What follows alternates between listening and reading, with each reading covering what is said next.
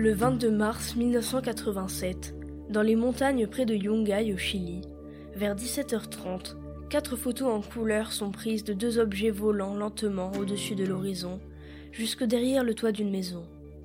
Ces photos furent découvertes par hasard par un employé de Kodak et sorties du labo photo où elles se trouvaient grâce à l'intervention d'investigateurs, parmi lesquels un nom célèbre, le professeur Alan Hynek.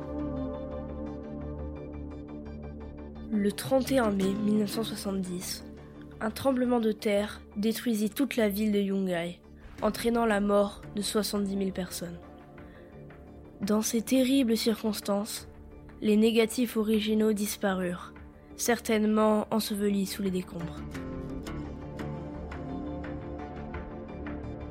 Les enquêteurs qui se sont penchés sur cette affaire, dont notre invité du jour faisait partie, n'ont hélas pas pu aller jusqu'au bout de leur enquête, ne disposant que de scans des photos originales. Ainsi, il est indiqué dans le dossier ni l'auteur de ces photos ni les négatifs originaux ne pourront jamais être retrouvés, ce qui rend toute conclusion incertaine.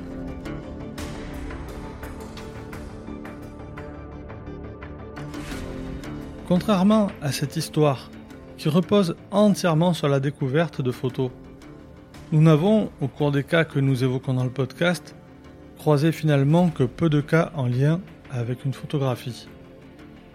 Quand une photo ou une vidéo est prise, comme ça a pu arriver, rappelez-vous, dans notre épisode 2 où une jeune femme essaie de prendre une photo d'un ovni qui flotte au-dessus d'une église, ou dans l'épisode 6, des triangles qui apparaissaient sur le pare-brise d'une voiture, ou encore le 11 où une vidéo est réalisée d'une lumière dans le ciel, eh bien les fichiers sont généralement de mauvaise qualité et ne permettent pas une analyse approfondie.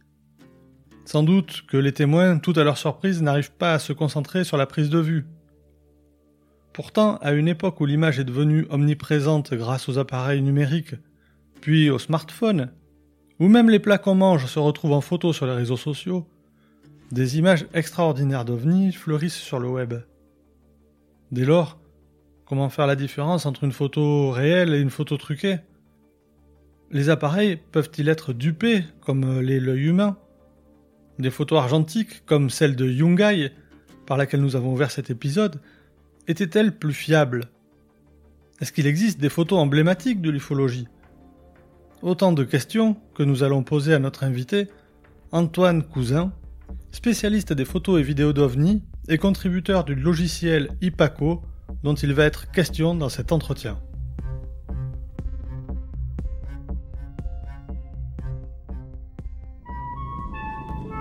Chaque année, des centaines de personnes sont témoins de phénomènes aériens non identifiés. Ces observations les bouleversent et vont jusqu'à changer leur regard sur notre place dans l'univers. Il y avait toute une histoire euh, de récupération d'artefacts extraterrestres, euh, avec de l'antigravité réexploitée par les rétro-ingénieries, euh, par les Américains, euh, etc. Cette affaire donc m'a marqué parce que les photographies étaient très impressionnantes. Aujourd'hui, dans les dossiers ovnis, des ovnis en photo et en vidéo.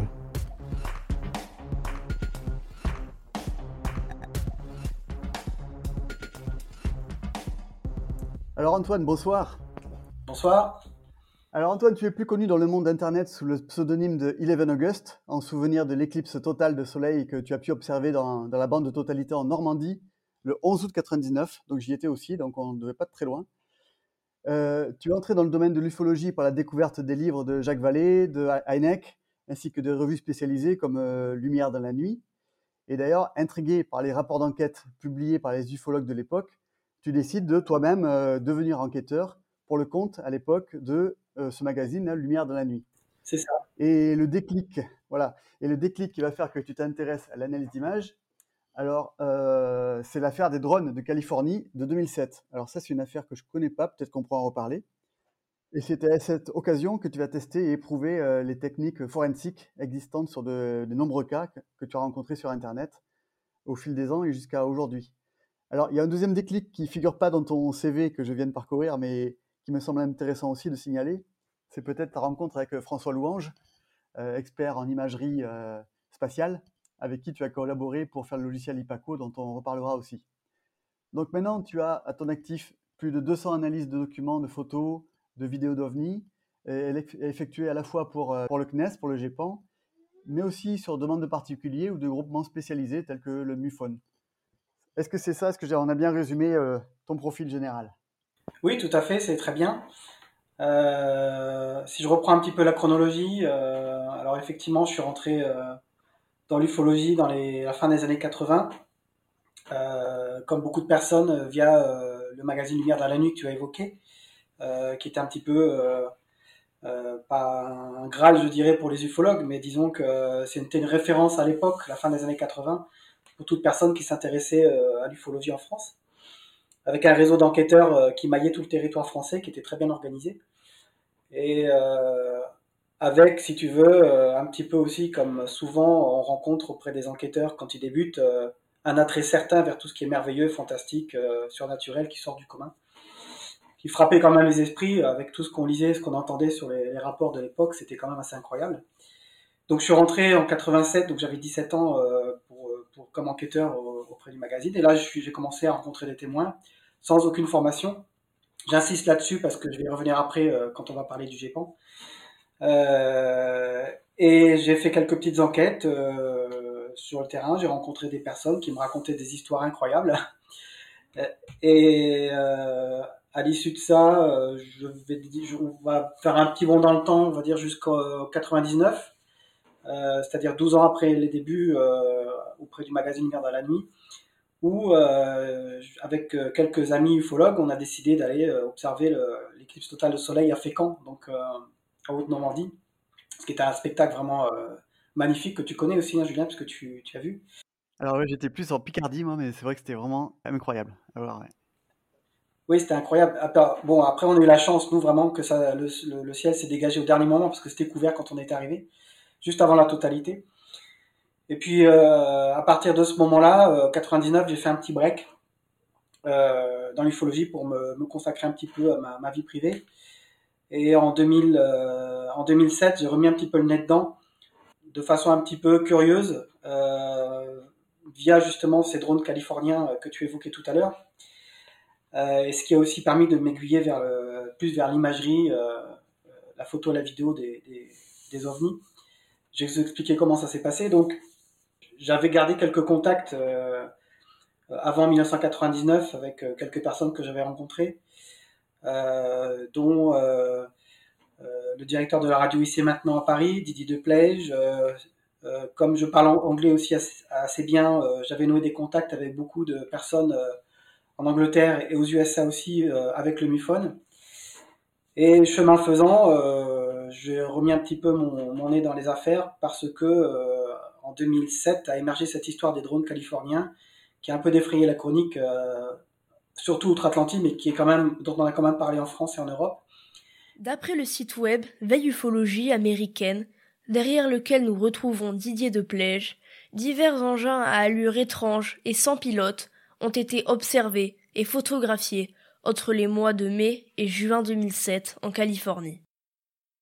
Toujours d'après le même site, un engin similaire avait déjà été photographié en 2006 à Birmingham, en Alabama, et une observation de ce même objet, cette fois sans photo, avait eu lieu en 2005 dans le parc national Sequoia en Californie. Can you give as many details as possible? The body of the thing looked to be like a circle, like a metal circle, but the things that body shape wise that made it look so weird was the shape itself just les appareils aperçus à plusieurs endroits se ressemblaient à quelques détails près. On voit sur les photos une forme circulaire, au centre surmonté de tiges orientées vers le haut. De ce cercle partent des bras de taille inégale formant une pointe. Et ce qui était très intriguant dans cette affaire, c'est qu'on avait vraiment euh, euh, l'archétype euh, des photographies parfaites d'OVNI de, avec une structure très particulière. Ça se présentait sous forme d'anneau avec des bras euh, très étendus, euh, des, des, inscriptions mystérieuses écrites sur, euh, sur, ces, sur ces phénomènes, sur ces ovnis, divers témoins répartis un petit peu partout dans la Californie. et puis une aura de mystère parce qu'il y avait toute une histoire de récupération d'artefacts extraterrestres avec de l'antigravité réexploité par, par par rétro-ingénierie par les Américains, etc. Et ce qui, cette, cette, affaire donc m'a marqué parce que les photographies étaient très impressionnantes. Et donc je me suis vraiment plongé, replongé dans l'ufologie à partir de ce moment-là, et plus particulièrement dans, ces photographies-là. Euh, en me faisant aider de, de Didier Deplège, qui donc euh, euh, était partie prenante dans le dossier, puisqu'il a vraiment beaucoup investi personnellement, financièrement dans cette histoire. Il est quand même allé jusqu'à engager deux détectives privés en Californie pour mener l'enquête, pour essayer de retrouver les témoins. Parce que le, point d'achoppement de, cette histoire, quand même, c'était qu'on n'a jamais réussi à retrouver les témoins. Il y avait des photographies assez extraordinaires. Euh, mais aucun témoin retrouvable. Donc, euh, je suis parti en Californie mener l'enquête moi-même pendant une dizaine de jours avec un collègue américain, euh, sans pouvoir davantage retrouver les témoins. Mais par contre, on a eu quelques petits succès ce qui concerne la localisation des photographies de certains endroits d'où les photographies avaient été prises. Bref, tout ça pour dire que je me suis plongé vraiment à fond dans l'étude des documents dont on disposait à l'époque photographique pour apercevoir que euh, toutes ces photographies euh, n'étaient pas des originaux, étaient quelque part truquées ou modifiées d'une façon différente. Euh, et en particulier, il y en avait une qui, avait quand même nécessité pas mal de travail, puisque les métadonnées associées de, la photographie correspondaient aux métadonnées d'un autre appareil photo. Et donc ça a vraiment piqué ma curiosité, et c'est là que j'ai mis le doigt dans le, dans, les photographies et vidéos d'OVNI euh, et je me suis euh, formé en autodidacte. Comme je l'ai toujours fait d'ailleurs, puisque j'ai pas de, entre parenthèses, j'ai pas de, euh, j'ai pas pas fait d'autres études, hein, j'ai même pas le bac. Je me suis formé tout seul et j'ai appris auprès des Américains, des Anglais, des Français ce qui se faisait en études photo et vidéo. j'ai fait partie aussi de pas mal de, forums ufologiques américains, anglophones et français. Et euh, c'est là que j'en viens à la rencontre avec euh, François Louange que tu évoquais tout à l'heure, euh, Julien. Oui, juste avant, j'avais une petite remarque, parce que c'est intéressant ce que tu dis sur le fait d'aller enquêter sur place, parce qu'on pourrait imaginer qu'avec les photos numériques, les moyens numériques qu'on a, ben finalement, on peut tout faire à distance. Et là, bon, on en reparlera tout à l'heure, je pense pour le cas du lac Chauvet, en fait, rien ne vaut le terrain. Rien ne vaut le terrain, même si avec le recul que j'ai maintenant, je peux dire que c'est pas euh, indispensable à chaque fois. Avec tous les outils dont on dispose, mais on va y revenir quand on va parler du de mon travail au GEPAN. Euh, on arrive à faire des choses quand même assez incroyables à distance et à résoudre pas mal de dossiers. Il y a quand même une part importante du terrain et c'est vrai que rien ne vaut le terrain. Euh, avoir le face à face avec le témoin, pouvoir voir comment il s'exprime, comment il se comporte, une vraie discussion face à face. évidemment, se rendre sur les lieux pour prendre des mesures. Et donc, rien ne vaut le terrain, tu as raison. Et c'est un petit peu ce qui s'est passé par la suite pour les, premières enquêtes euh, que j'ai pu mener euh, quand j'ai commencé à travailler avec François Louange. Et pour revenir à, la rencontre avec François, il s'est trouvé que euh, un de ses amis avait photographié en time-lapse sur un toit de, Barcelone un phénomène non identifié qui passait devant la Lune. Et comme François euh, est souvent euh, sollicité par la presse, les médias pour, son travail et puis euh, pour parler de, des, ovnis ou des pans, phénomènes aérospatiaux non identifiés. Il s'est trouvé que cette histoire a été reprise dans une des émissions de, Bogdanov et a été diffusée à une heure de grande écoute sur une chaîne publique, je crois que c'était France 2. Beaucoup de gens ont vu cette émission et ont vu aussi la présentation qu'en a fait François de ce, cas euh, a priori mystérieux d'objets passant devant la Lune, dont moi et, euh, le petit groupe de, collègues euh, travaillant sur un forum français ufologique. On s'est dit, tiens, c'est quand même curieux, ce truc, ça, ressemble drôlement à une traînée d'avion, mais vu de très très loin, c'est très particulier. Et donc on a fait, on a fait un petit, on a réuni un petit groupe informel et on a fait tout un tas de calculs, de mesures assez complexes avec des abacs, pas mal de mathématiques. Tout ça pour conclure que finalement c'était bien un avion euh, qui, était observé de très très loin. Il était visible par contraste en se découpant sur le disque plus clair de la Lune. Euh, ça formait une sorte de V, donc des traînées de condensation très courtes. Et particularité non négligeable, c'est quand même euh, cet avion semblait se déplacer en même temps que la Lune. c'est un effet d'illusion d'optique. ce qui donnait a priori l'impression que l'objet était très très loin, autour de la Lune par exemple, ou en, orbite haute, ce qui n'était pas, pas, du tout le cas.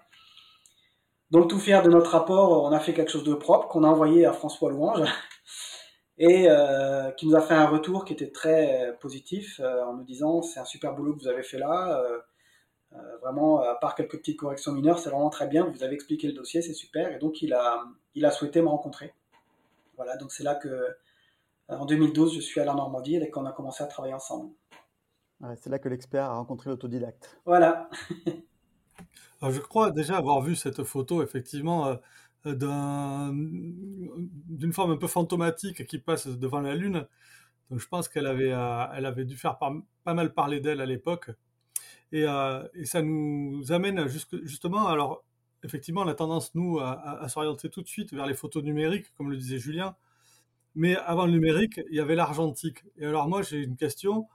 Euh, est-ce que euh, avant cette époque numérique, à, une, époque où euh, prendre une photo c'était pas anodin, enfin fallait fallait régler l'appareil photo, fallait cadrer, fallait prendre la photo, fallait développer, etc., etc. Est-ce qu'il y avait déjà des photos d'ovnis et est-ce que ben, elles étaient aussi courantes qu'aujourd'hui? Est-ce qu'il y en avait certaines qui étaient emblématiques Voilà, qu'est-ce qu'on peut dire en fait des, photos qu'il y avait avant l'appareil numérique? Oui, c'est une très bonne et vaste question. Alors, euh, il y avait effectivement euh, des photographies d'OVNI euh, du temps de l'argentique.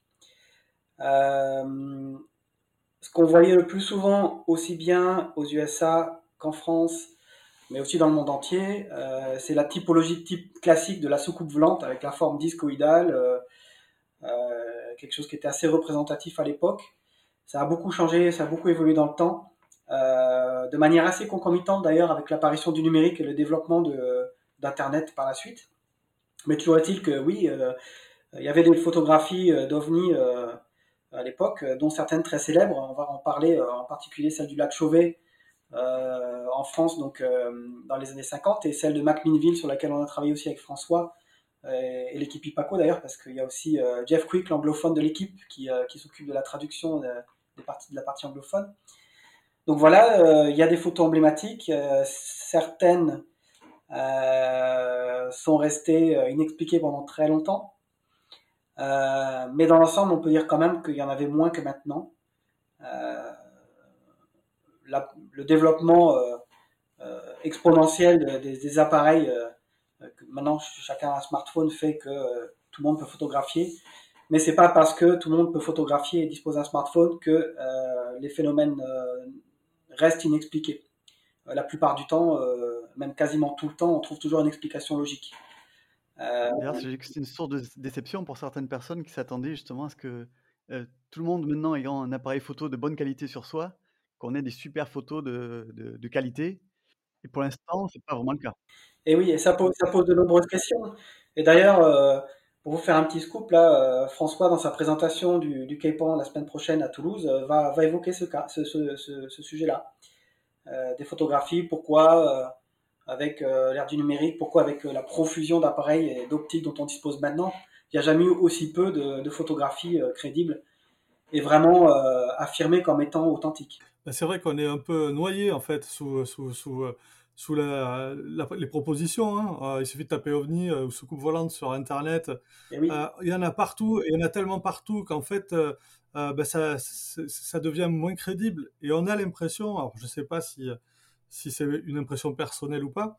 Mais euh, en tout cas, j'ai l'impression que euh, ça leur confère moins de valeur parce que en fait, euh, les quelques cas sérieux sont tellement noyés dans la masse que finalement, on n'arrive plus à faire la part des choses et qu'on a tendance à se dire que, mis à part certaines photos numériques issues des de, on va dire de, de, structures sérieuses et, compétentes, la plupart de ce qu'on voit on a du mal à le prendre au sérieux. C'est tout à fait vrai, il y a un effet de banalisation euh, causé par, euh, par ce que tu dis.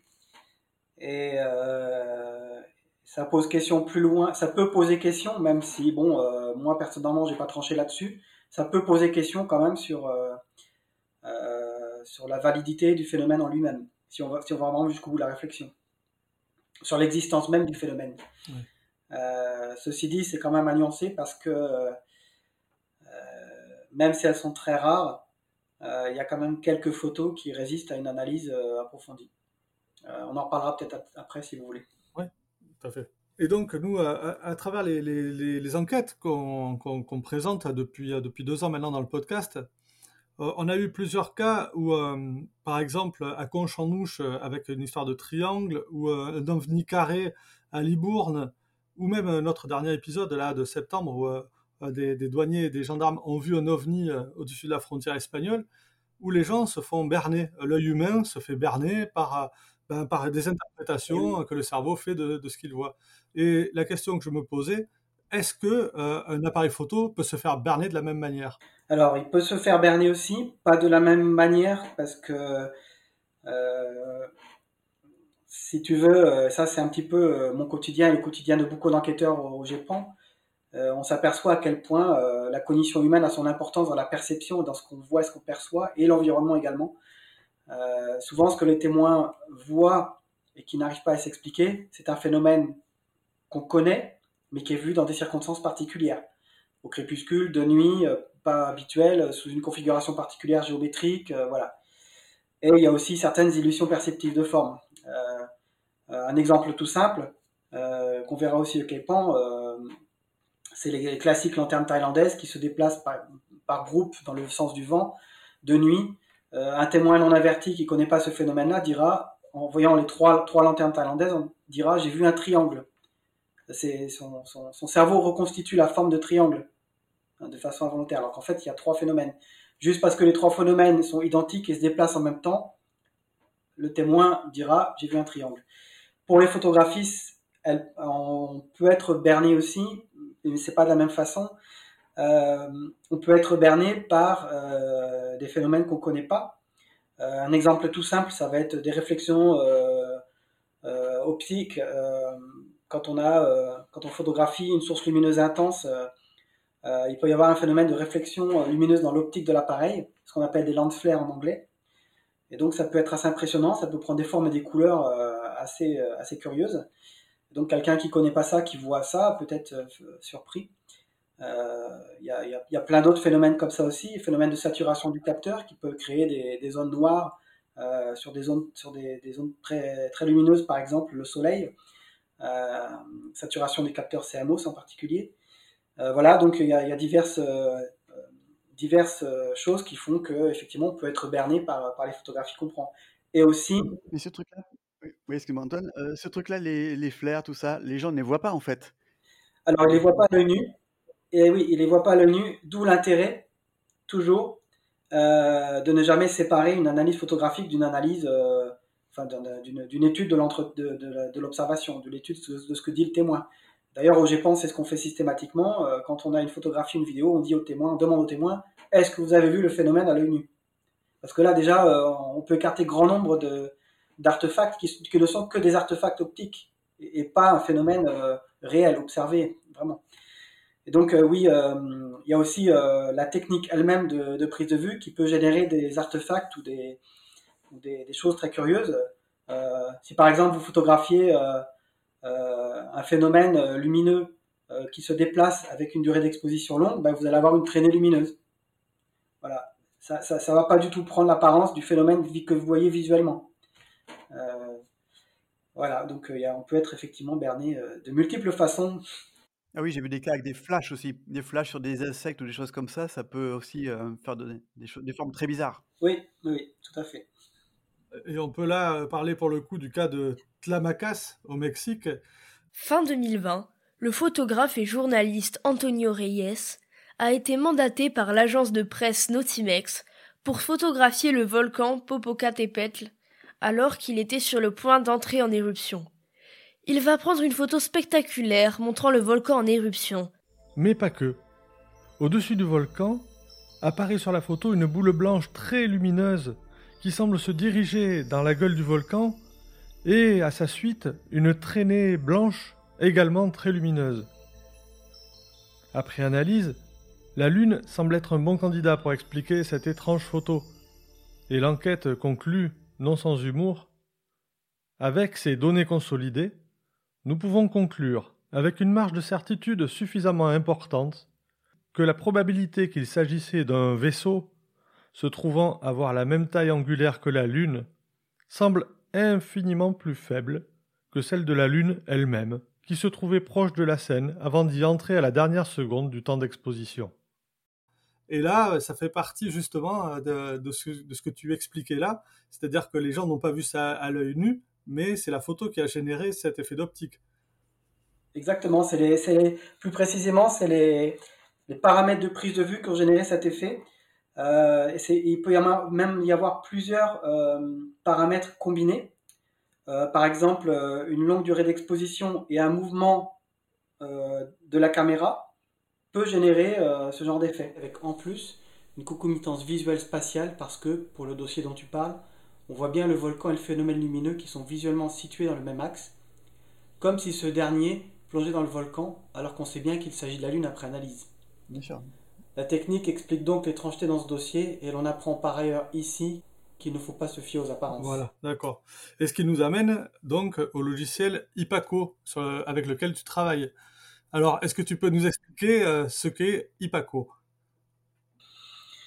Alors, IPACO, c'est au départ, c'est François Louange, hein, parce que vous avez lu un petit peu la bio de, François, euh, qui a travaillé longtemps pour euh, l'Agence spatiale européenne et euh, qui s'occupait euh, donc de la photo-interprétation, euh, en particulier dans un centre expérimental des armées qu'il a créé, donc le CEPIA. Mhm. il était entouré d'une armée d'ingénieurs et donc ça, je, fais vraiment très court, hein, mais pour, pour schématiser, il était chargé, il s'était chargé cette équipe-là de développer ce logiciel qui revendait aux, aux, services de renseignement et aux États pour analyser les photos satellites prises par les satellites, en particulier les satellites espions, et donc il y avait tout un tas d'outils euh, très techniques permettant de faire des mesures, des calculs, de faire des repérages.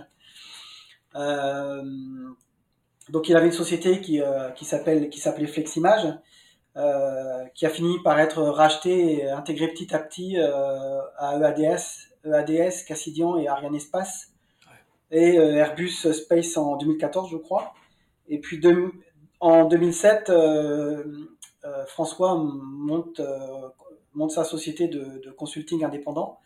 Euh, et il a décidé, comme il s'intéressait au phénomène OVNI depuis très longtemps, il a décidé de, collaborer avec le, le CNES GEPAN sur l'analyse des photos vidéo en reprenant la base d'Ocapi, mais en la retournant, c'est-à-dire qu'Ocapi c'était observer du ciel vers la Terre et Ipaco, donc l'inverse, hein, un miroir, c'est observer de la Terre vers le ciel. Voilà. Donc il a pu réutiliser le code source du logiciel et continuer à le développer pour le, le CNES à partir de cette époque-là, 2007.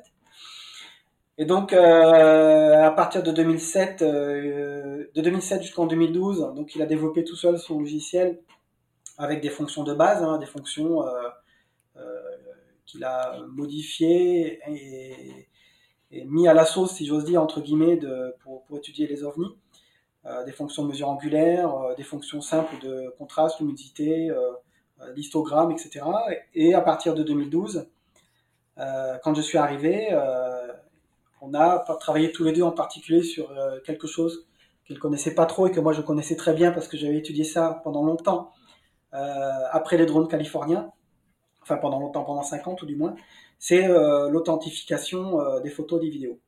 Euh, qu'est-ce qui permet de dire qu'une photo est authentique Comment le faire euh, Quelle technique on utilise Et donc, avant de connaître François, j'utilisais tout un tas de logiciels un peu disparates et, euh, difficiles à trouver, parfois payants, qui ne faisaient pas forcément le travail qu'on voulait. Et donc, on a mis en commun nos compétences pour regrouper tout ça au sein d'IPACO avec vraiment un module dédié à l'authentification des photos et des vidéos. Ce qui est, je, précise, très important, un corollaire, pas un corollaire, mais euh, une base indispensable à toute étude de photo vidéo. Il faut d'abord passer par l'authentification. Ah oui, bien sûr. Et euh, IPACO, donc on va poursuivre son, son, petit bonhomme de chemin comme ça depuis 2012. François, parce que c'est François qui développe le logiciel. moi, j'apporte des idées et j'apporte aussi quand même le, le catalogue d'appareils photo Cam4 que je développe depuis quelques années, qui est intégré pleinement IPACO depuis un an et demi, deux ans maintenant et qui sert de base à pas mal de calculs et de, fonctions. Euh, donc dans ce catalogue-là, euh, il y, a, beaucoup d'appareils photo, euh, il y a tous les téléobjectifs qui existent du monde, il y a des appareils argentiques avec toutes leurs caractéristiques techniques, la focale, l'ouverture, l'ISO, le temps de la, les tailles d'images possibles par, par appareil photo, etc. Et donc on a continué à développer ça tranquillement. On a développé les vidéos, l'analyse des vidéos. On a, enfin, on a fait plein de choses autour d'Ipaco et Ipaco maintenant sert beaucoup pour le, le GEPAN pour les enquêteurs qui, veulent bien l'utiliser. Et il sert aussi pour d'autres. Euh, il, était en particulier vendu à l'Argentine, à l'armée argentine. Euh, en je ne sais pas si vous savez, mais l'Argentine, euh, avec la France, est un des seuls pays au monde à disposer d'un organisme officiel d'études des ovnis. Sauf que l'Argentine, c'est vraiment purement militaire, tandis que la France, c'est pas le cas. et donc, on peut aussi fournir ce logiciel-là à, des États ou à des entités, à des structures spécialisées dans l'étude des ovnis. Donc, le logiciel a été vendu à l'Argentine, il l'exploite très bien. Euh, et on est euh, pour parler pour le vendre aux USA, actuellement au MUFON. Voilà pour IPACO. Et après, il y a aussi euh, la possibilité de. on propose sur le, sur le site internet, puisqu'on a un site internet, on, peut faire des analyses ponctuelles pour, pour des besoins spécifiques qui ne sont pas forcément orientés au OVNI d'ailleurs. On a des demandes on peut avoir des demandes plus vers le paranormal ou pour authentification euh, ou, même pour des, dossiers euh, de litige judiciaire, euh, voilà, pour authentifier des photos ou certifier en tous les cas des, photos. Quand tu dis paranormal, ça veut dire par exemple des, fantômes, comme, comme, on voit beaucoup de chasseurs de fantômes et de choses comme ça. Le, ça, ça, participe du même, du même procédé en fait. Bah, tout à fait. Je, peux, je pourrais citer à ce sujet-là d'ailleurs les, les, orbes, ce qu'on appelle les orbes, c'est bien connu dans la, communauté paranormale. c'est des, des, petites boules, souvent assez, assez fantomatique, euh, qu'on voit souvent après coup quand on revisionne les, photos, les vidéos qu'on a prises dans des endroits sombres. Et la plupart du temps, ces orbes, ce ne sont que des petites particules très très petites euh, qui passent devant l'objectif et qui sont défocalisées. Donc elles font une, espèce de tache de diffraction ronde. Voilà, ça c'est typiquement quelque chose qui est euh, peut-être moins maintenant, mais qui a souvent été repris en tous les cas pour les dossiers paranormaux comme une preuve soi-disant de, d'existence de fantômes ou d'activités paranormales.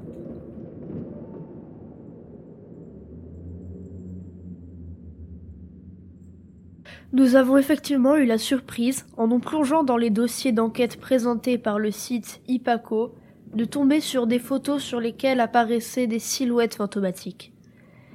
Parmi celles-ci, une est particulièrement intrigante, et c'est le photographe lui-même qui a d'abord contacté François Louange en 2021 pour lui soumettre sa réalisation. La photo est prise en direction d'un orphelinat bouddhiste, situé sur les hauteurs de Dharamsala en Inde. On y voit au premier plan une sorte de muraille ornée de lettres et de symboles colorés. À l'arrière-plan, sur la gauche apparaît un temple, tandis que sur la partie droite du cadre, le feuillage d'un arbre fait une masse plus sombre et sur cette masse apparaît une forme blanche, fantomatique, évoquant les dames blanches ou les fantômes tels que nous les imaginons, blancs, évanescents, semblant flotter dans l'air. Antoine va se charger de l'enquête, et ce fantôme n'y survivra pas. Il prendra le nom de Pareidoli. Donc, euh, quand on étudie les métadonnées, euh, dans 80% des cas, ça sert à l'authentification. Euh, ça peut servir sur d'autres choses. Quand par exemple on utilise les, données techniques, c'est des métadonnées. Euh, en particulier pour, pour les mesures angulaires, il faut, il faut connaître la, longueur focale équivalente de l'appareil ou la taille du capteur et la longueur focale. voilà. Ah oui, d'où le catalogue CAM4 que qui est intégré à IPACO. C'est ça, exactement. Hmm. Et, les, les, cas, vous les classez un peu comme GEPAN, expliqué, non expliqué Oui, tout à fait. On a repris d'ailleurs sur le site internet, enfin avant, euh, avant ça même, on avait, euh, on avait convenu euh, de reprendre la, typologie de classification du, GEPAN, donc A, B, C, D1, D2. Et sur le site internet, il y a une page dédiée aux analyses qu'on a, qu'on a publiées, avec un sous-chapitre concernant les études que j'ai pu faire pour le GEPAN, impliquant des photos et des vidéos. Excellente transition. Euh, notre, notre idée, c'était euh, bien sûr pour illustrer un peu euh, le travail qui est fait autour d'IPACO et ce travail d'analyse d'image, c'était de prendre quelques cas comme ça et puis de voir avec toi comment ils ont été analysés. Et le premier cas, c'est les photos du lac Chauvet. Ah oui. Nous sommes en juillet 1952, dans le département du Puy-de-Dôme. Un homme, appareil photo en bandoulière, se promène près du lac Chauvet. Le temps est beau, et un léger vent d'ouest amène un peu d'air dans cet après-midi estival. André Frégnal profite de ce temps idéal pour prospecter. Il cherche des roches, des cailloux, car il exerce la profession d'ingénieur géologue. Il est par ailleurs très bricoleur et un esprit curieux, s'intéressant particulièrement aux aspects techniques. Alors qu'il scrute le sol à l'affût d'une découverte, c'est du ciel que va venir la surprise. Une soucoupe volante apparaît dans son champ de vision. Saisissant son appareil photo, il prend quatre clichés. Voici comment il raconte son observation dans le journal La Montagne. Il était environ 18 heures lorsque j'ai aperçu la soucoupe. Ignorant sa circonférence, je ne peux pas dire à quelle altitude elle volait. Apparemment, elle se trouvait entre 3000 et 8000 mètres. Je ne pense pas que l'altitude ait pu être plus élevée, car alors, en raison de l'épaisseur de l'atmosphère, l'engin aurait présenté une teinte métallique bleutée qu'il n'avait pas. J'ai eu le temps de prendre quatre clichés très rapidement. J'ai vu l'engin environ pendant cinquante secondes, et après avoir pris les vues, j'ai observé l'engin à la jumelle. D'après mes observations et les calculs que j'ai faits par la suite, si la soucoupe se trouvait à 3000 mètres, elle se propulsait à environ 300 mètres à la seconde. Si elle se trouvait à 8000 mètres, sa vitesse était naturellement plus grande et pouvait atteindre 800 mètres à la seconde. Je n'ai entendu absolument aucun bruit. L'engin, comme on l'a dit souvent, a la forme d'une soucoupe ovale en dessous et au centre, il semble qu'il existe un léger renflement, mais je n'en suis pas certain. Autour de la partie circulaire apparaît un cercle brillant. Je suppose qu'au-dessus de l'appareil, des pales ou quelque autre système gyroscopique tournent très rapidement, ce qui expliquerait le reflet que l'on voit très nettement sur les clichés que j'ai pris. En fait, il semblerait que les clichés aient plutôt été pris sur une durée totale de 25 secondes, tant qu'il indique lors de la majorité de ses interviews. Vous pourrez voir ces photographies sur notre page Facebook ou sur Twitter, mais pour ceux qui n'ont pas l'image, voici une description de ces photos. Il s'agit de quatre photos en noir et blanc. La première photo présente la cime d'un arbre dans le coin droit de la photo, au-dessus de laquelle on voit le ciel. À gauche de l'arbre se trouve un rond noir bien visible dans le ciel. Sur la deuxième photo, un zoom est fait sur l'objet. On voit donc l'arbre qui prend la partie droite du cadre, et, semblant s'éloigner de l'arbre, d'ouest en est, se trouve le rond noir. La troisième photo, contrairement aux deux premières, est prise en portrait. L'arbre n'apparaît plus, mais on distingue encore le rond noir qui se détache sur un ciel dégagé, sauf sur la partie basse du cadre où apparaissent des nuages. Enfin, la quatrième photo, toujours en portrait, montre le rond noir qui semble s'éloigner, avec un arbre sur la partie gauche du cadre et un arbuste au sol. Ces quatre photographies remarquables sont rapidement tombées dans l'oubli, après avoir été abondamment publiées dans la presse lors de l'été 1952. Elles furent malgré tout l'objet de diverses analyses jusqu'à l'enquête dont nous allons parler maintenant et ces clichés ben, vont faire, euh, euh, sensation et puis vont avoir un grand écho dans la presse à l'époque. Euh, et donc, comment vous avez repris, vous, cette enquête? Alors, Lac Chauvet, c'est vraiment un dossier extraordinaire. le rapport en lui-même final fait environ 130 pages et ça a été une aventure.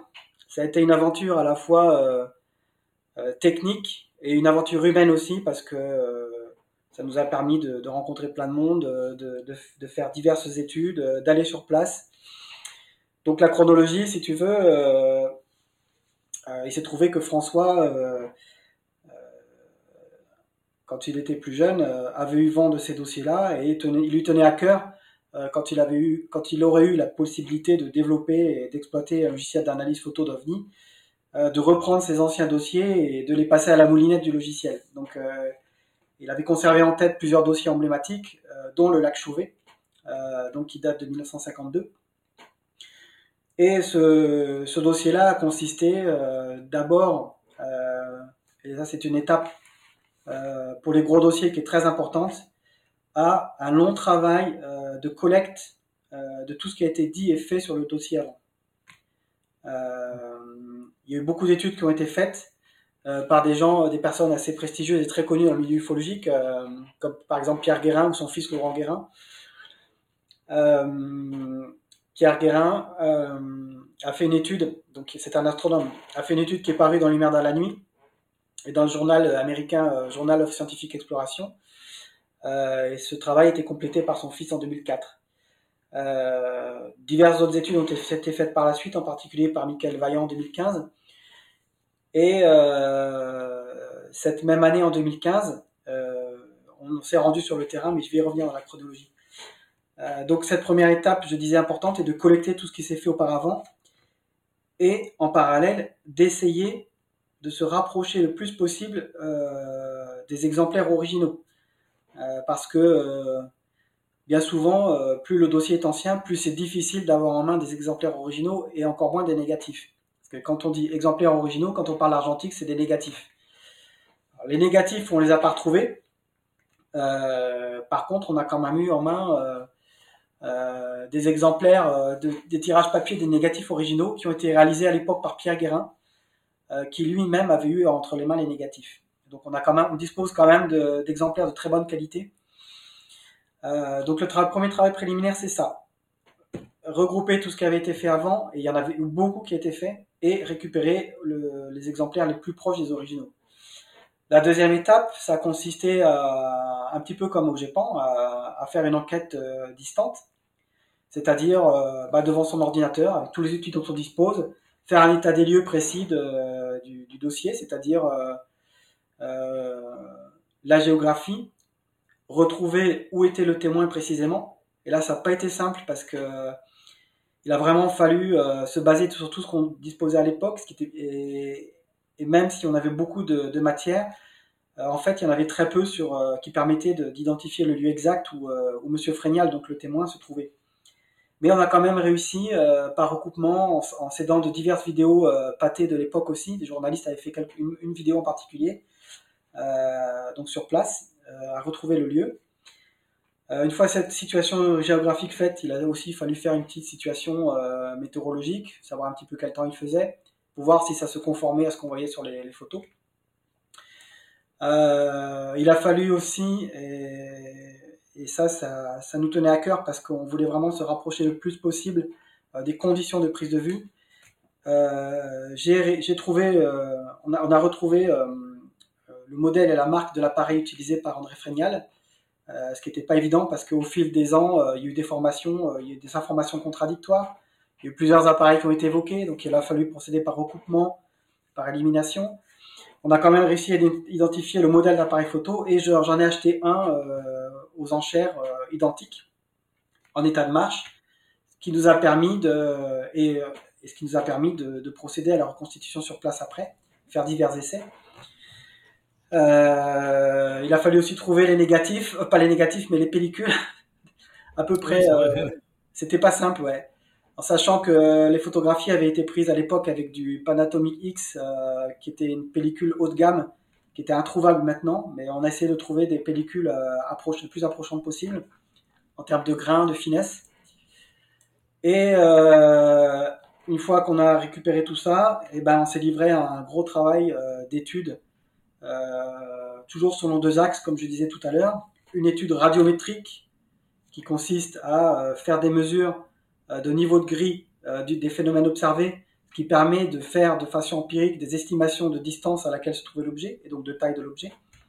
Et le deuxième axe, une étude géométrique, c'est-à-dire faire des mesures angulaires permettant d'estimer la taille de l'objet en fonction d'estimation de distance ou l'inverse. Euh, on, a quand même poussé très loin la chose parce que euh, je ne sais pas si, euh, si vous vous souvenez sur les photos, mais à un certain moment, il y a des arbres qui apparaissent dans le, champ de vision. Ces arbres, ce sont des jeunes êtres. Et donc, on quand on est allé sur place, on a mesuré la taille des feuilles de hêtre pour vérifier la concordance avec ce qui était dit à l'époque sur la, pousse des hêtres. Donc il a fait faire une recherche sur les hêtres. On s'est aperçu, en faisant des recherches, que les hêtres de montagne avaient des feuilles plus petites que les hêtres de plaine. Et donc, on a pu faire s'appuyer sur ces estimations de taille de feuilles de hêtres visibles sur les photographies pour réduire le champ des possibles en ce qui concerne la, taille du phénomène, donc sa distance. Voilà, c'est ça, qui est rigolo avec l'ufologie, c'est que ça mène à, t'intéresser à des sujets auxquels tu ne serais peut-être pas intéressé, la taille des feuilles des hêtres des montagnes. Ah, exactement. C'est peut-être pas un sujet auquel tu serais intéressé sans, sans, une bonne raison pour ça. Exactement, exactement. Et donc on a exploité aussi une fonction intéressante du logiciel euh, parce que justement euh, sur deux de ces photographies, euh, le même arbre, le même être donc était visible on a fait ce qu'on appelle un recalage trois points, c'est-à-dire une superposition fine des deux images en se basant sur des, points de repère de l'arbre, ce, qui ce qui a permis de matérialiser le déplacement du phénomène. Ça c'est très important. Euh, donc cette enquête-là distante a, duré quand même assez longtemps. On a fait des calculs euh, assez poussés, des calculs trigonométriques, euh, des, équations aussi assez poussées sur les estimations de, trajectoire du phénomène. Est-ce qu'il avait une trajectoire parabolique ou droite ou pas? Euh, je rentre pas dans le détail du dossier, hein, mais c'est vraiment très très très très fouillé. Mais comment tu peux voir sur une photo si la sa trajectoire est droite ou parabolique? Là, je, ça m'échappe. Euh, en fait, par un système d'équation et un système de superposition des photographies. Euh, avec, ah, d'accord. Il y a plusieurs photos. Oui, avec diverses hypothèses, on a pu se rendre compte que euh, la trajectoire pouvait être parabolique. Voilà. D'accord. Je dis pouvait être parce que bon, euh, c'est ça peut se discuter encore, euh, mais on a, quand même poussé le, raisonnement assez loin sur, ce, sur cette hypothèse de trajectoire parabolique. je me suis basé aussi pour faire les. ça, ça a été très important quand on s'est rendu sur place, pour faire la, situation géographique des lieux sur les, cartes euh, IGN et sur les photographies aériennes de l'époque euh, qui sont disponibles gratuitement sur Géoportail, pour la plupart. Euh, ce qui nous a permis d'identifier les lieux avec une bonne précision. Et quand on s'est rendu sur place, donc en 2015, avec une partie de, avec quelques autres enquêteurs GEPAN, mais c'était un dossier hors cadre GEPAN. Hein. avec quelques autres enquêteurs GEPAN qui étaient intéressés par le dossier ce qui nous a permis de, faire diverses reconstitutions euh, à partir de diverses hypothèses. Euh, donc on avait acheté à l'époque, je, l'ai sous les yeux là devant moi, un lanceur de pigeons d'argile euh, des années 50. Je vais vous le montrer, tiens, vous allez voir. Alors on mettra la photo sur Twitter, hein. je le dis au passage. Ah oui. Voilà. Donc ça c'est un, ça c'est un lanceur de pigeons d'argile. Donc on met, on met le, ça c'est un pigeon d'argile. Hein. Mhm. Donc ça ressemble à une espèce de lance-pierre avec une petite soucoupe volante. c'est ça. On met le pigeon là-dedans. Après, il y a un ressort. Et donc, quand on lâche, ça part. Et sans que c'est le, le trap de, c'est le trap à l'ancienne des années 50, Ah, c'est rudimentaire, ouais. et donc, on avait, on avait émis l'idée euh, que euh, le phénomène photographié pouvait être un pigeon d'argile. Ça ressemble, hein, au niveau de la forme. Ouais. Ça ressemble, mais est-ce qu'il y avait un, un trap à l'époque euh, à cet endroit-là? Mais ben non, en fait, mais t'as pas besoin, Julien, parce que tu utilises ton manuellement, n'importe qui peut le faire. Tu, vois? Là, d'accord, donc c'est l'hypothèse de canular alors. Ah oui, c'est l'hypothèse de canular complètement. D'accord. Et donc euh, sur le terrain, on, s'est amusé entre guillemets. Euh, bon, c'était sympa, mais en même temps, c'était très sérieux parce que on avait vraiment envie de, tester ces hypothèses-là avec l'appareil photographique, donc le ZSI Conta de, l'époque. Hein, euh, avec ce lanceur de pigeons d'argile, des pigeons d'argile, et puis diverses autres choses. Euh, on a fait divers tests euh, un peu dans tous les sens. et donc on développe ça dans le dossier, dans la deuxième partie, ce qui nous a permis de d'affiner et d'explorer l'hypothèse donc du, du, pigeon d'argile ou éventuellement du frisbee aussi parce qu'on a évoqué à un moment l'hypothèse du frisbee. Hmm. Euh, et pour ce rapport-là, euh, en, analyse, on a montré que, euh, que le phénomène devait être supérieur en taille à 9,6 cm, mhm. que deux images, la troisième et la quatrième, ne pouvaient pas montrer le même objet, ou du moins le même lancer, dans l'hypothèse d'un lancer dans l'objet, c'était impossible.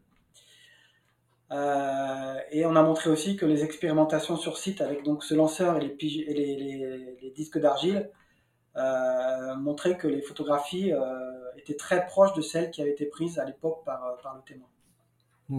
Et que les hauteurs et distances mesurées sur ces photographies test étaient également tout à fait conformes aux trajectoires reconstituées donc dans le dans, l'analyse. Donc une hypothèse solide, mais pas de preuve, c'est du B c'est Ça? Serait plutôt du B, oui. Donc euh, pas de preuve formelle, mais quand même euh, un faisceau d'indices, si tu veux, quand même, euh, qui tendent à montrer que ça sent le canular. Voilà. Donc le géologue était un plaisantin, peut-être? Oui, peut-être, oui. Et, lui, il est, il est, toujours vivant, le, géologue en question? il, y a, il y a longtemps. Dommage, on ne peut pas l'interroger du coup. Il est décédé il y a longtemps, et puis bon, c'était c'est vraiment une, analyse très intéressante, euh, très fouillée, euh, qui nous a pris beaucoup de temps, mais euh, qui est passionnante. Donc ce, dossier-là est en ligne sur le, sur le site IPACO. Voilà, pour ceux qui aiment les équations et qui ont envie de s'y plonger. Voilà. Oui, puis il y a, y a, une, y a une, ce qui est très intéressant aussi, c'est qu'il y a une vraie recherche avant sur les outils qui se faisaient à l'époque, les méthodes, les appareils photo. J'avais quand même acheté à l'époque les catalogues Manu France des années 50 pour voir ce qui se faisait en termes de, de, lanceurs de pigeons d'argile. Hein. Euh, voilà, le, choix du pigeon n'a pas été anodin non plus. Il a fallu choisir des pigeons de la bonne taille ou semblables à, ce qu'on faisait à l'époque. Euh, donc voilà, c'était quand même un travail euh, très passionnant. pour le deuxième cas, je pense que c'est des enquêtes qui vont être moins, peut-être moins fouillées. Mais euh, on, l'a choisi parce que pour montrer aussi que parfois, ben, vous vous interdisez pas d'aller sur des terrains où on vous attend pas forcément. Pour ce deuxième cas, nous partons à Austin, dans le Texas, plus exactement à Round Rock, un quartier de banlieue situé immédiatement au nord d'Austin. Une personne se trouve à sa fenêtre quand il observe un objet dans le ciel qui attire son attention. Ce dernier se trouve pratiquement plein est, face aux témoins se déplaçant du sud vers le nord dans un mouvement lent. L'objet est de forme rectangulaire et d'une couleur gris terne. Le témoin l'observe environ cinq minutes et pense qu'il a commencé à se déplacer vers l'est. Son déplacement sud-nord a semblé s'arrêter, puis il a semblé diminuer en taille tout en conservant sa position dans le ciel. De cet objet, Trois clichés vont être pris avec un appareil photo de marque Casio. La première montre en bas du cadre des bâtiments commerciaux et au-dessus un objet qui flotte dans le ciel. Il est un peu lointain et sa forme pourrait faire penser à un objet étiré de type cigare. La deuxième photographie est zoomée et on peut voir le sommet d'un lampadaire en bas du cadre à droite, tandis qu'apparaît nettement une forme dans le ciel. L'objet est rectangulaire de couleur gris foncé qui se détache du ciel, également gris. La troisième photo laisse apparaître le toit des bâtiments commerciaux, derrière lesquels on revoit le lampadaire de la photo précédente. Et dans le ciel se trouve toujours cette forme rectangulaire qui survole les bâtiments.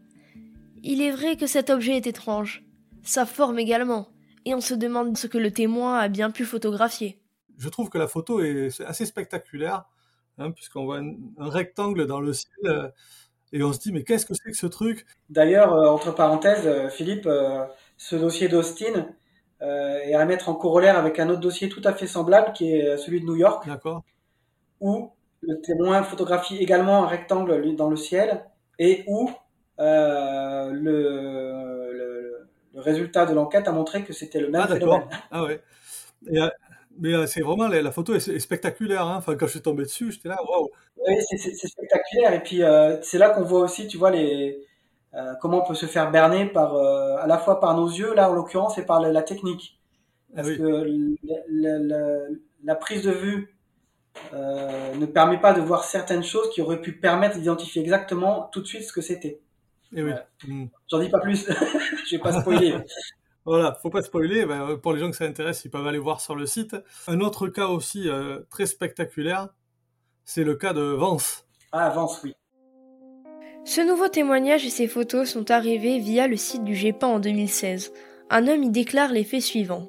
Vance, où je suis en vacances avec ma compagne. Observation pendant la nuit du 8 au 9 octobre 2016 à minuit 13.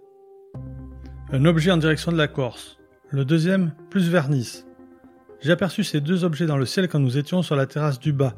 Ils étaient largement au-dessus de la haie qui cache la vue sur la mer. J'ai eu le temps de monter avec mon appareil photo sur le balcon de ma chambre.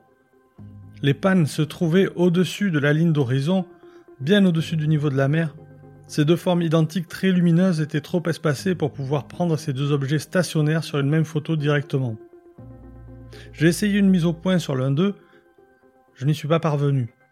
Je regrette de ne pas avoir essayé d'autres réglages, d'où seulement six clichés et malheureusement, je n'ai pas pu filmer, elles ont toutes disparu, comme elles sont apparues. Sur l'ensemble des photos prises, certaines sont très floues, mais sur celles qui permettent une vue correcte, ce qui apparaît est saisissant.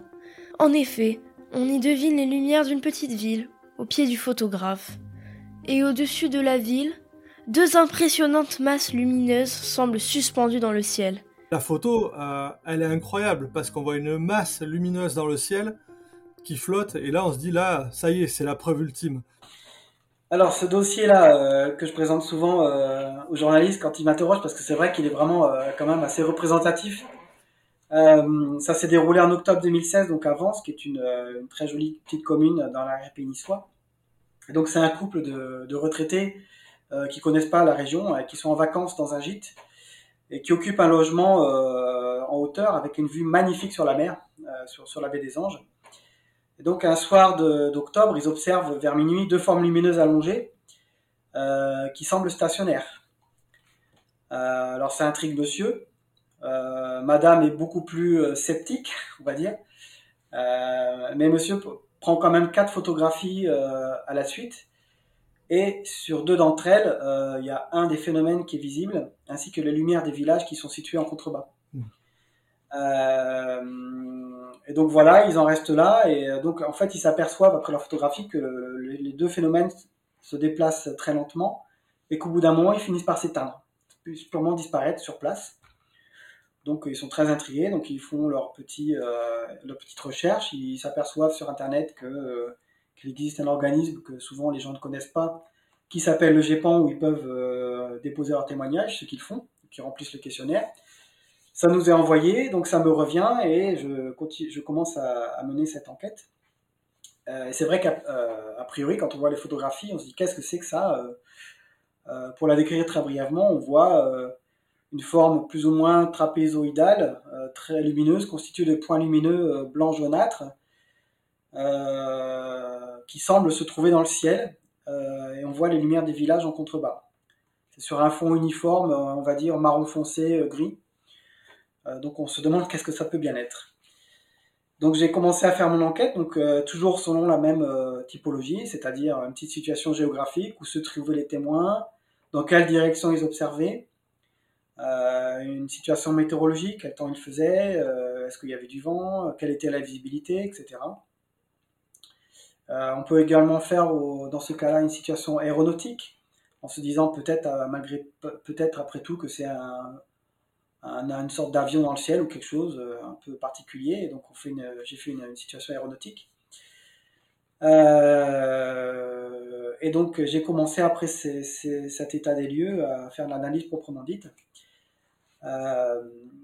et donc dans cette analyse-là, l'important dans la méthodologie, c'est de bien euh, essayer de trouver, aussi bien dans les photographies que dans les témoignages, euh, le moindre indice qui nous permettrait de nous orienter vers une hypothèse explicative. et là, le témoin dit qu'il avait l'impression d'avoir une ville dans de voir une ville dans le ciel, mmh. que les lumières étaient fixes,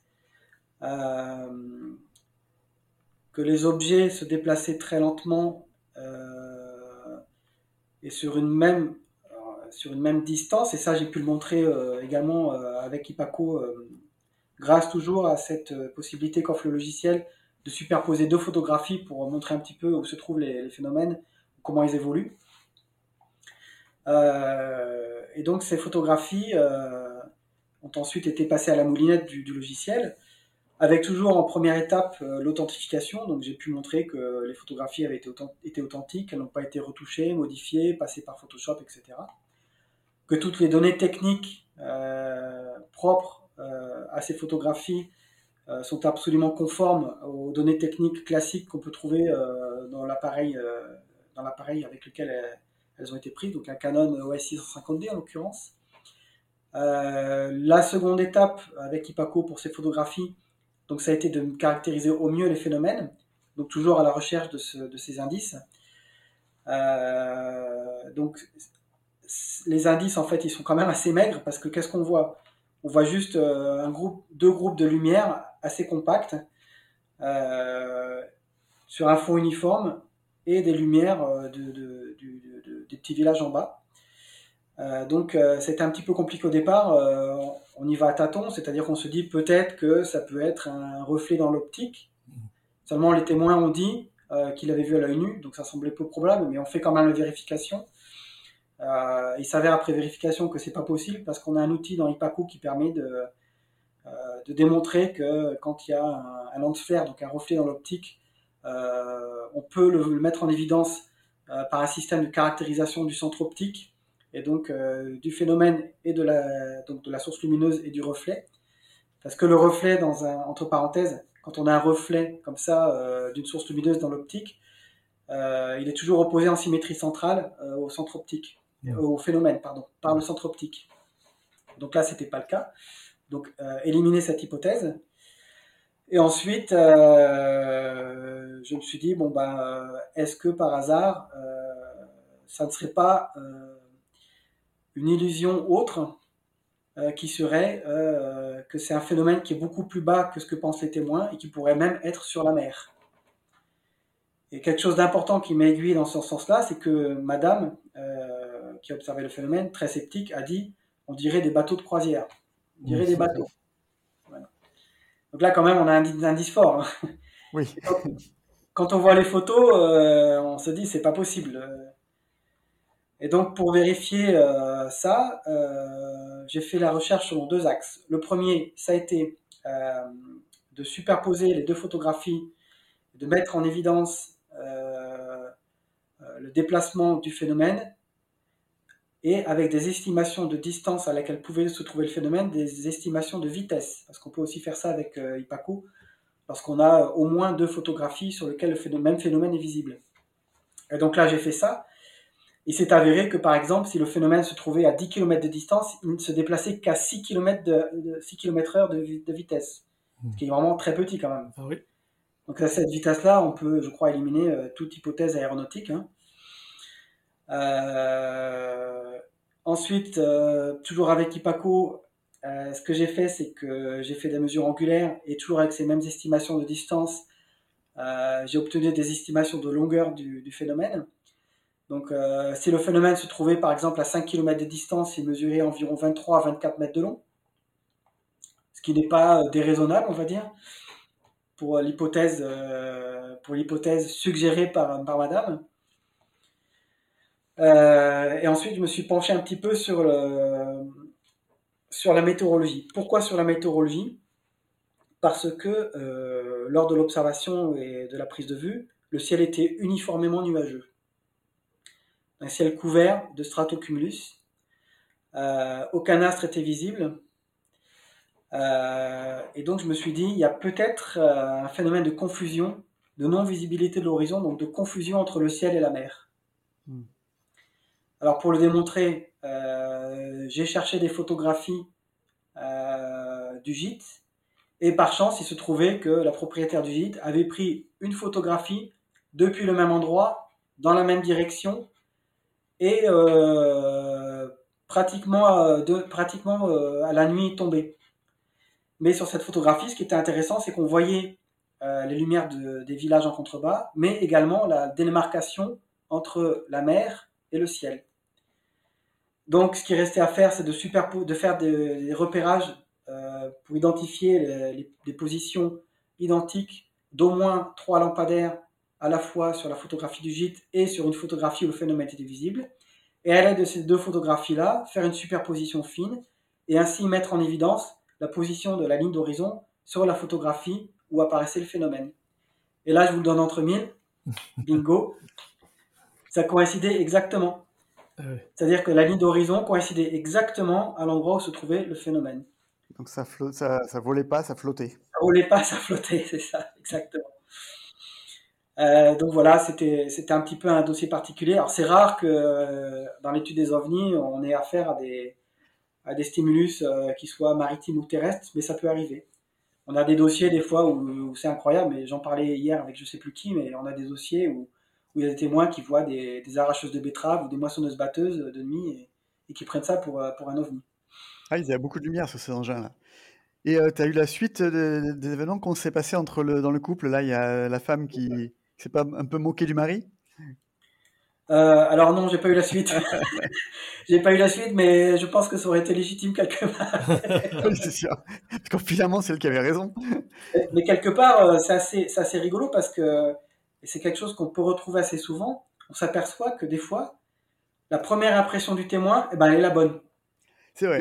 La, toute première. C'est-à-dire, euh, et, et, si le témoin se met à réfléchir ou s'il est euh, influencé par son environnement, pour peu qu'il soit influençable, il va revenir sur sa première impression et va dire non, euh, le mental se met en marche et il va dire non, là, c'est pas possible parce que si, parce que ça. Oui, puis des fois, c'est exprimé de façon négative. On a des témoins qui disent bon, ça peut pas être un avion. Oui. On, connaît, on connaît, le cas, Antoine, quelqu'un qui dit, euh, qui montre ah un bah avion en disant ça peut pas être un avion. Ah, ah oui, Julien, oui. C'est chose qui arrive. Monsieur Cousin, mais avec la photographie, euh, ça, ça peut pas être un avion, ça, rassurez-moi, dites-moi.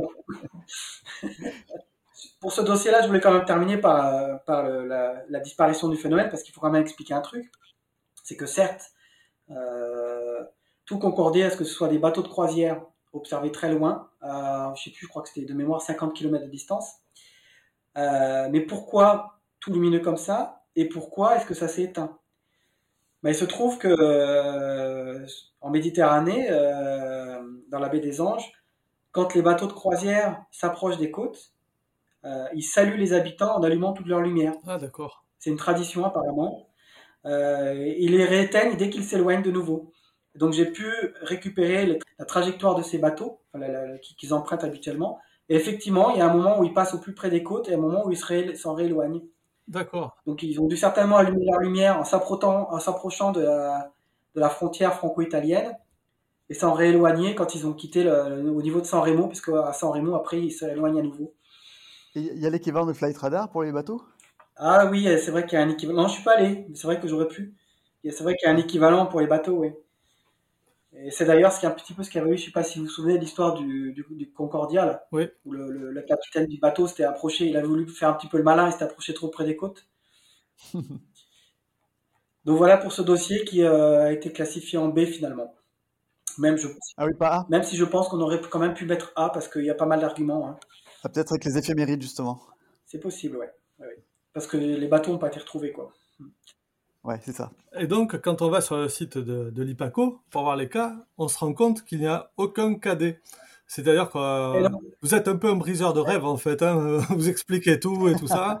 Euh, alors, il y a tout expliqué, tout est explicable avec ces photos ou il y en a qui résistent encore et il y a des cas qui résistent encore à l'analyse?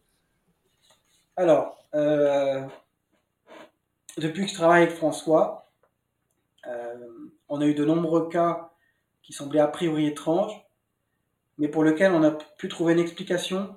Euh, on va dire, euh, en faisant un dossier plus ou moins fouillé. Euh, ça peut aller d'une explication facile à trouver, comme on fait déjà d'ailleurs avec le GEPAN, en quelques minutes. On n'a pas besoin de faire un rapport d'enquête, jusqu'à une enquête hyper fouillée qui peut durer des semaines, des mois, voire des années, comme c'était pour le lac Chauvet. ceci dit, si je ferme la parenthèse de ces dossiers expliqués, on s'aperçoit qu'en fait, que quand on se donne la peine, quand on se donne les moyens euh, d'enquêter sérieusement avec les bons outils, euh, on arrive à, trouver une concordance entre des hypothèses et le phénomène observé. La plupart du temps. Pratiquement tout le temps. Des fois, il y a un doute, euh, mais le doute ne justifie pas suffisamment, l'étrangeté ne reste pas suffisamment forte pour permettre de conserver le cas en D1 inexpliqué. ou alors on a un problème de consistance, c'est-à-dire que la photographie n'est pas originale, ou on n'a pas de témoignage, ou le témoignage est incomplet. Il y a, toujours quelque chose qui peut empêcher, euh, qui, fait plutôt qu'on est en limite. Il y a quand même une photo que tu nous avais montrée qui était celle des boules, là, je crois que c'était à Nice. Bah justement, j'y viens. Donc le premier corpus, c'est ça, ce sont des, ces dossiers qu'on explique, même très longtemps après, y compris sur des photos argentiques, qui est quand même la très grande majorité. On a un corpus plus petit de dossiers où c'est limite, parce que euh, on a une étrangeté qui est trop faible. Euh, c'est dommage, je dirais que c'est dommage. Il peut manquer des informations. Ça aurait pu faire des dossiers inexpliqués. Et on a un tout petit corpus microscopique de, de dossiers qui restent inexpliqués. Et donc je rebondis sur ce que tu dis, Julien. Euh, je pense en particulier à cette photographie de Nice qui est vraiment très intrigante. Je ne sais pas si tu l'as vu, Philippe, mais cette photographie de Nice, c'est une photographie qui a été soumise à un enquêteur GEPAN, je crois que c'était en 2015. Mais c'est ça, en 2015. je ne sais plus trop pourquoi, mais on n'en a pas fait un dossier GEPAN, mais je, pense qu'on va quand même en faire un dossier GEPAN, vraiment, parce que ça en vaut la peine. Euh, et, cette photographie montre en fait euh, dans la rue du Gustave Deloye à Nice. Euh, donc c'est une petite rue, on va dire dans la partie sud-est de Nice. On voit trois trois boules lumineuses blanches disposées verticalement dans le ciel entre deux rangées d'immeubles, donc dans la rue. le témoin, c'est un, cuisinier qui, qui, quittait son service d'un restaurant vers 1h euh, ou 2h du matin. Euh, oui, c'est ça, 1h50 du matin. Et euh, qui a vu ce phénomène-là. En fait, il n'y avait pas une rangée de trois boules. Quand il l'a vu, il y avait deux rangées de trois boules. Donc ça fait six boules au, total. Et qui se déplaçaient lentement de la gauche vers la droite. Donc le, temps qu'il sorte son appareil photo, la première rangée a disparu vers les immeubles de droite et il a vu plus vu que la deuxième rangée face à lui, qu'on voit donc sur cette photographie. Euh, qui n'a pas vraiment été rendu public pour l'instant, euh, mais ça va peut-être être fait parce que euh, elle est très intrigante. Elle est passée à la moulinette d'Ipaco, elle est absolument authentique. Il n'y a pas eu de retouche. On a cherché avec plusieurs enquêteurs du GEPAN à explorer diverses hypothèses, comme celle par exemple d'une grue ou d'hélicoptère, mais c'est pas vraiment crédible. C'est pas vraiment crédible. Euh, ce qui nous embête un petit peu dans ce dossier, c'est que, bon, on a une étrangeté qui est très forte. Euh, on a des hypothèses qui sont pas crédibles in fine lorsqu'on les étudie un petit peu. Mais on a une consistance qui est quand même moyenne, euh, dans le sens où même si on a une photographie, on a un témoin a que, l'enquêteur qui était le plus proche de Nice a rencontré une ou deux fois, je crois mais, sur lequel on n'a pas vraiment pu mener une, enquête GEPAN comme, euh, euh, cela aurait dû être. Euh, on a un petit peu une perte de consistance. Hein. Il aurait fallu mener un entretien cognitif, le rencontrer, vraiment suivre la procédure, ce qui n'a pas été fait. Il n'empêche qu'elle reste très curieuse.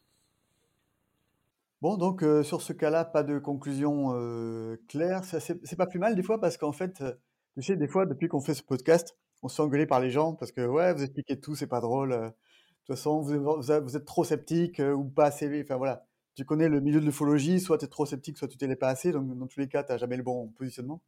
Ah ben voilà, là c'est équilibré. En fait, si tu veux, Julien, euh, c'est intéressant ce que tu dis parce que je peux rebondir là-dessus si vous voulez. On s'aperçoit que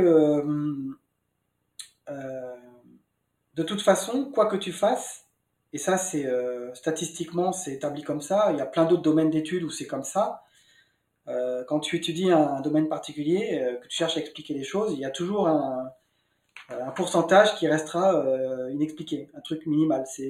On appelle ça un résidu statistique, 3-4%, on est tout à fait dans la norme. Je dis pas du tout que c'est explicable, que c'est inexplicable, que, ça restera explicable ou inexplicable à jamais. Je dis juste que on est dans la norme des statistiques, de ce qui se fait en, statistique. ceci dit, quand on regarde ces 3-4% euh, de dossiers qui sont vraiment à, forte étrangeté, à consistance moyenne, à bonne, voire très bonne, ce sont quand même des dossiers qui sont euh, euh, très, très bien étayés, qui ont été bien étudiés, qui sont étoffés. il y a quand même de la ressource et de la matière, et c'est là qu'on voit le travail qui a été fait par le GEPAN depuis quand même une dizaine d'années. Oui, puis ma foi, quand il reste 3 4% de cas qui ont résisté à cette analyse-là, c'est qu'ils sont solides. Et donc. Ils sont très solides. Et ils sont très étranges, en, donc en particulier par exemple le, cas Et donc c'est pas que le GEPAN explique tout, c'est qu'il explique la plupart et que le reste, il prend pas d'hypothèse sur le phénomène finalement. C'est vrai. Je pense que c'est pas je pense qu'il faut avoir, comme dans toute chose, il faut être modéré dans ce qu'on fait, et je pense que c'est pas forcément être faire preuve d'impartialité que de vouloir à tout prix tout expliquer euh, même, même ce qui, euh, euh, ce qui au bout d'une analyse très poussée, très fouillée, reste inexplicable.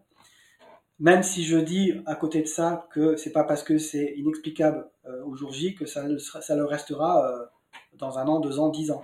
Hein.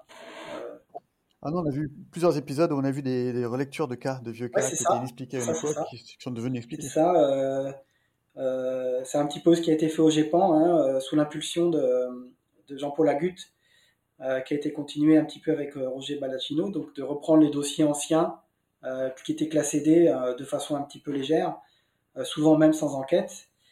Et c'est ce qui faisait cette, typologie de classement qui était très artificielle, avec un pourcentage de KD de 12, 13, 14, voire même jusqu'à plus de 20%, il y, a, y, a, y, a, quand même quelques décennies, qui n'était pas du tout justifié. Tandis que là, on a un 3 et quelques pourcents de KD1 euh, qui restent, mais qui sont très, qui se justifient. Voilà. C'est ça, cette baisse de pourcentage, effectivement, dans certains milieux ufologiques, elle a pu créer euh, un peu des mois. Elle a pu créer de l'émoi, mais euh, c'est toujours pareil. on peut pas, on peut pas bâtir des hypothèses, échafauder tout un tas de choses, faire des statistiques sur un corpus qui se base sur des données erronées ou, sur un truc où il n'y a même pas d'enquête. C'est juste pas possible, c'est pas, pas crédible. C'est pas du tout scientifique. non, c'est pas du tout crédible et encore moins scientifique. Et de l'autre côté, euh, pour rebondir, euh, pour faire un petit peu le, comment dire, le, pendant de ça, euh, il faut pas non plus, je pense, à. ça, je pense que ça appartient plus au passé maintenant. et c'est ce qu'on essaie d'expliquer aussi aux témoins. Il faut pas non plus prendre pour argent comptant ce qu'on voit et ce qu'on entend. Et, chaque fois qu'on voit quelque chose qu'on ne s'explique pas, dire c'est inexpliqué non. Euh, il faut essayer de, d'avoir une attitude pragmatique, avoir un petit peu de sens critique, euh, aiguiser sa curiosité scientifique, essayer de comprendre les choses, de les voir sous un autre angle, de se renseigner. Euh. on s'aperçoit bien souvent en faisant ça que le phénomène qu'on a observé a une explication logique. Voilà, donc il ne faut pas chercher, non, il faut pas, je pense, c'est mon avis personnel, d'une part, chercher à tout expliquer absolument, et de l'autre côté, chercher à voir du fantastique ou de l'expliquer partout. Voilà. C'est ça, c'est la position d'équilibre qu'essaie d'avoir le GEPAN entre les ultra sceptiques entre des guillemets et puis les ultra euh, croyants. Et le GEPAN d'ailleurs, euh, euh, ça rejoint ce que tu dis, n'a jamais jamais dit que l'hypothèse extraterrestre était farfelue et il l'a jamais rejetée. Il dit juste que c'est une hypothèse qui, est valide, tout aussi valide qu'une autre.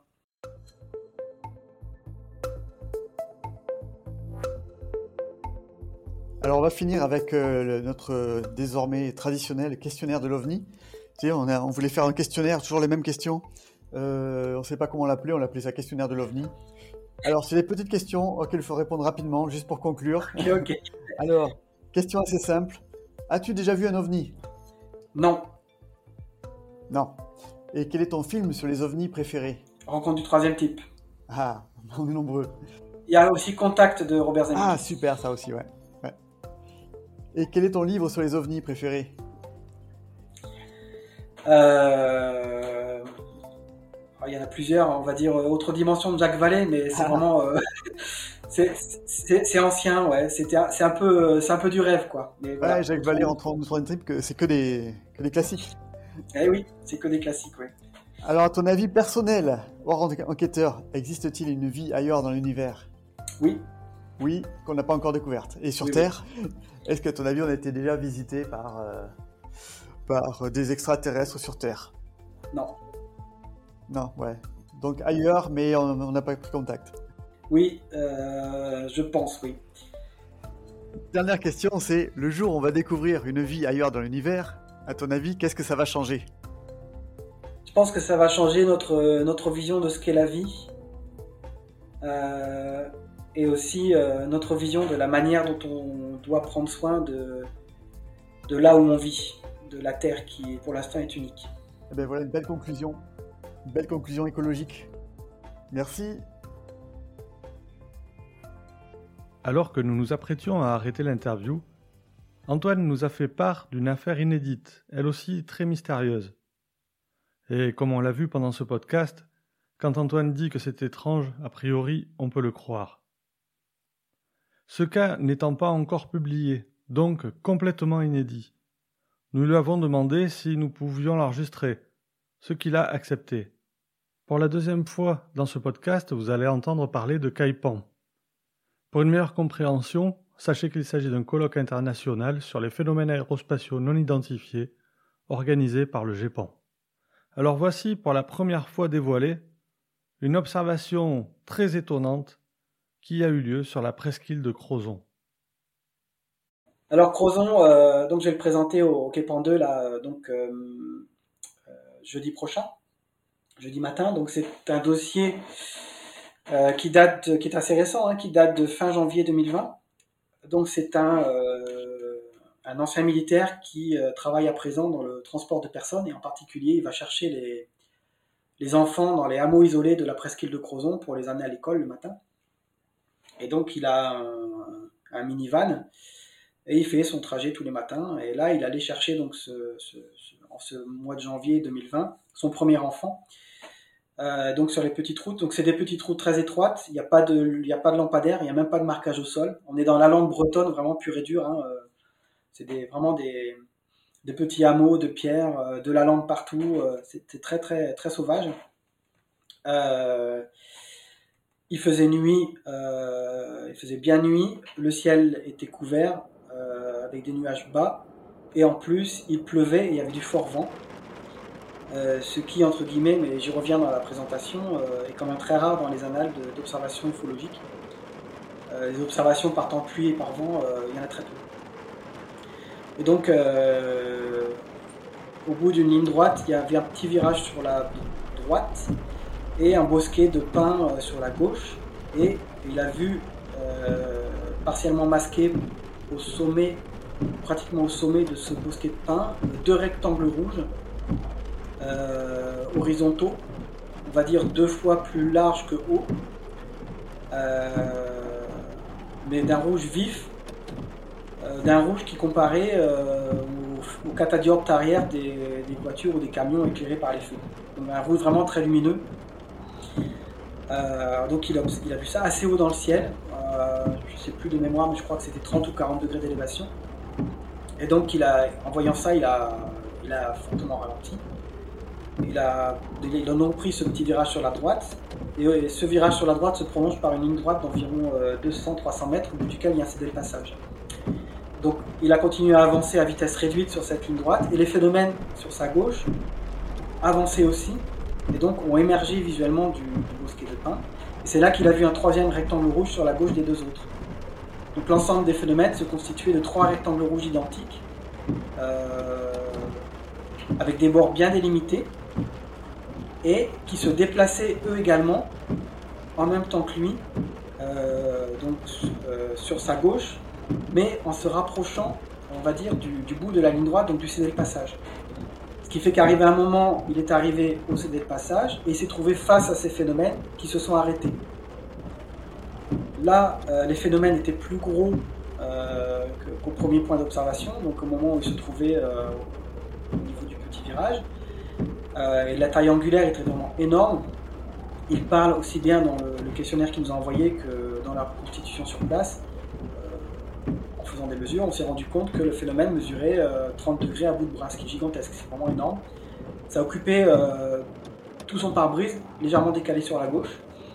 Et c'était en haut là et ça bougeait pas. Donc il s'est arrêté un peu avant le CD de passage. Euh, là le phénomène était plus près, plus haut, à environ 45-50 degrés d'élévation. Et c'était là, et voilà, et ça bougeait pas. Donc il est resté observer ça. Euh, il y avait son, je crois qu'il avait son téléphone euh, sur sa droite, dans sa pochette ou sur son siège. Il n'a pas eu le réflexe de le prendre pour photographier. Il était obnubilé par ce qu'il voyait. Et donc pendant ces 30 secondes, il s'est dit, il faut absolument que je mémorise le plus de choses. Euh. Enfin, il a cherché en même temps à comprendre ce que c'était, mais il se dit, il y a, c'est trop dans le ciel, il n'y a pas d'habitation, il n'y a pas de maison, il n'y a rien, enfin, ne comprenait pas quoi. donc pendant ces 30 secondes, il a remarqué qu'à l'intérieur de ces rectangles rouges, il y avait comme des petites billes mouvantes qui se déplaçaient, qui ont comme roulé sur elles-mêmes. Ça bougeait en fait. C'était pas un rouge uniforme, des petites billes qui bougeaient. Voilà, il est décrit comme ça. Donc ça, c'est une étrangeté forte. Et deuxième étrangeté qui est quand même aussi assez forte, euh, c'est que euh, au bout de 30 secondes, euh, le phénomène est parti, mais il est parti pas sur la gauche, sur la droite ou en haut ou en bas, il est parti face à lui, en diminuant de taille. Donc les, trois rectangles ont conservé leur intégrité les uns par rapport aux autres, leur apparence respective les uns par rapport aux autres, comme si ces trois rectangles faisaient partie d'un même objet en fait. Hein.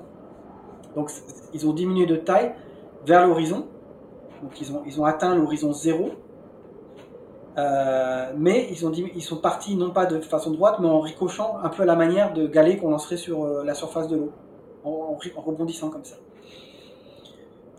Donc, arrivé à un certain moment, quand ils sont arrivés assez loin, euh, quand c'était petit, c'est parti d'un coup vers le ciel en, haut, en, une fraction de seconde. Donc l'étrangeté forte, mais la consistance qu'il était tout seul, là, il n'y a pas de photo, un seul témoin. Ouais, c'est ça. Et donc, ce, que, ce qui est intéressant dans ce dossier-là, il y a plusieurs choses.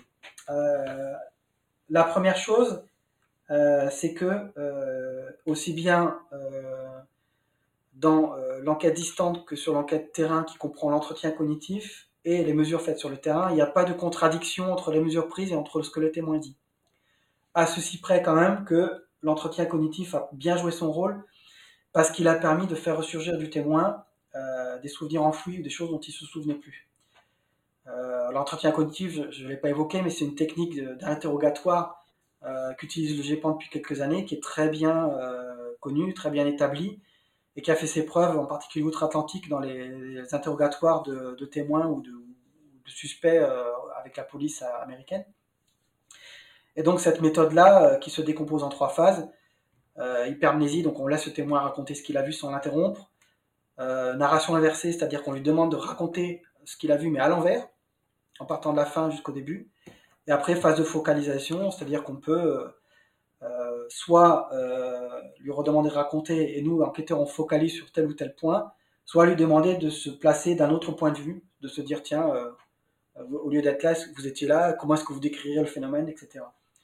Donc cette méthode-là a permis de faire ressortir, ressortir de, de, la mémoire de ce témoin des choses aussi bien anodines telles que des branches cassées par terre euh, sur la route sous l'effet du vent, que des choses plus importantes ayant trait au phénomène lui-même, comme en particulier cette façon particulière qu'ont eu les phénomènes de, disparaître. Euh, ce qui est aussi important, euh, et ça je vais en parler dans ma présentation la semaine prochaine, c'est que quand même, on a deux choses dans l'environnement qui sont particulières. Comme je disais, la météorologie avec un vent fort, un plafond nuageux bas et de la pluie, ce qui est vraiment pas courant. Et deuxièmement, un environnement militaire qui est omniprésent. Pourquoi militaire et pourquoi omniprésent Parce que euh, à cet endroit-là, on est entre euh, le sémaphore du Cap de la Chèvre, qui est un sémaphore de la Marine nationale opérationnelle H24 qui fait une veille radar et visuelle, donc qui est situé au sud de là où se trouvait le témoin. Au nord, on a trois points stratégiques euh, très important, la base nucléaire des sous-marins de l'île Longue de Brest, la base de l'enveloppe Poulmic, une base aéronavale qui se situe un petit peu plus au nord-est, et euh, au sud de la base de l'île Longue, une zone qui est floutée sur les cartes, qui est la base d'assemblage des missiles M51 stratégiques français.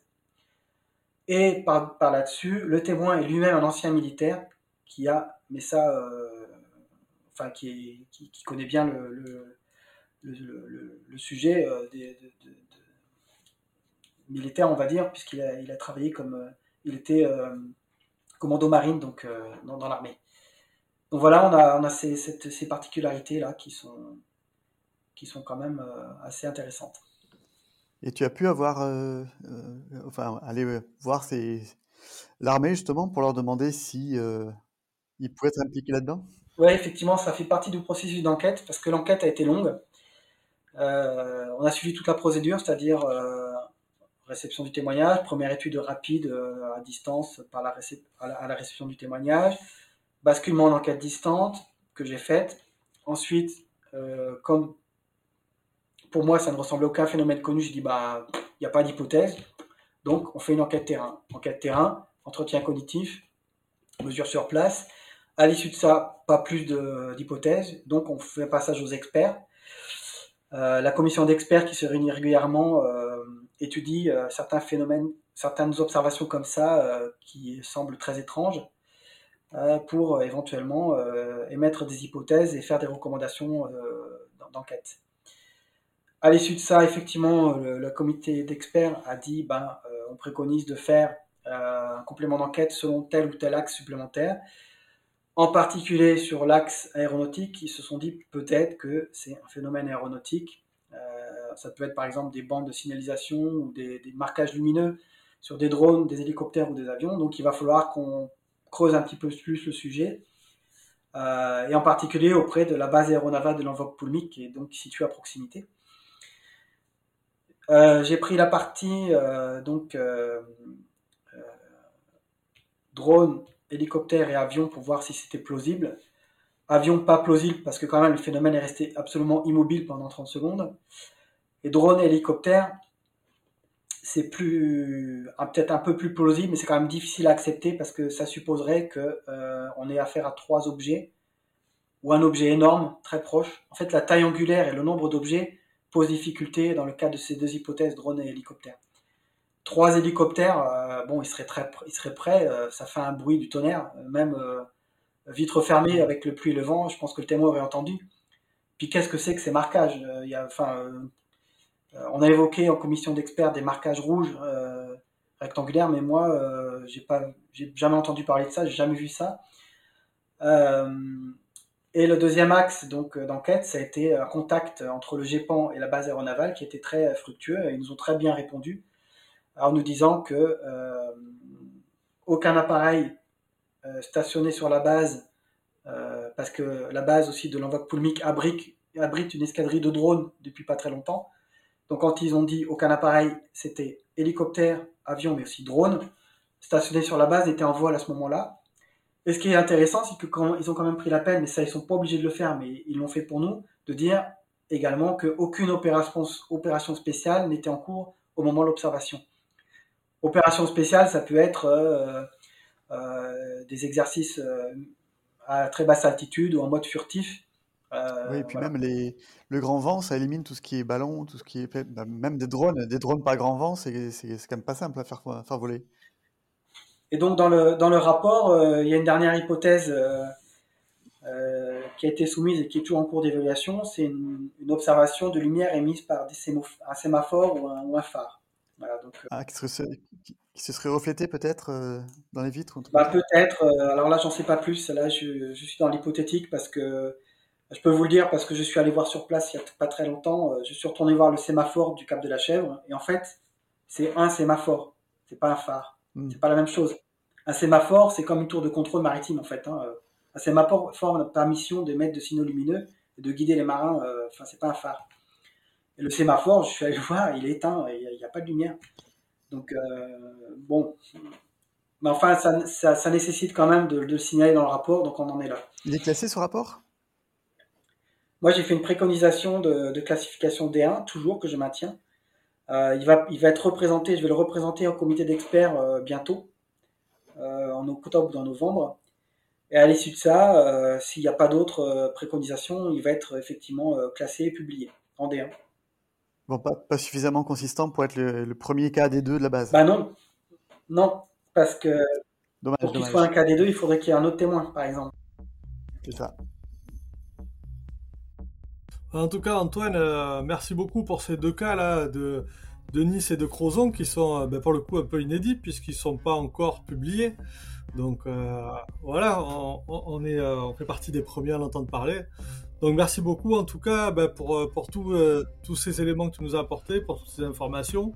Et puis je pense qu'on mettra les liens vers le site IPACO pour les gens qui voudraient aller voir la réponse pour le cas de, New York et, le cas de, de Austin, voilà, comme ça, qui, pourront, ils se faire une idée de, de, la réponse qui a été, qui a été amenée.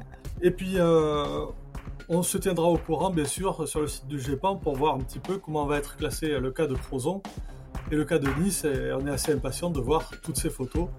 Et en tout cas, merci beaucoup pour, pour le temps que tu nous as accordé.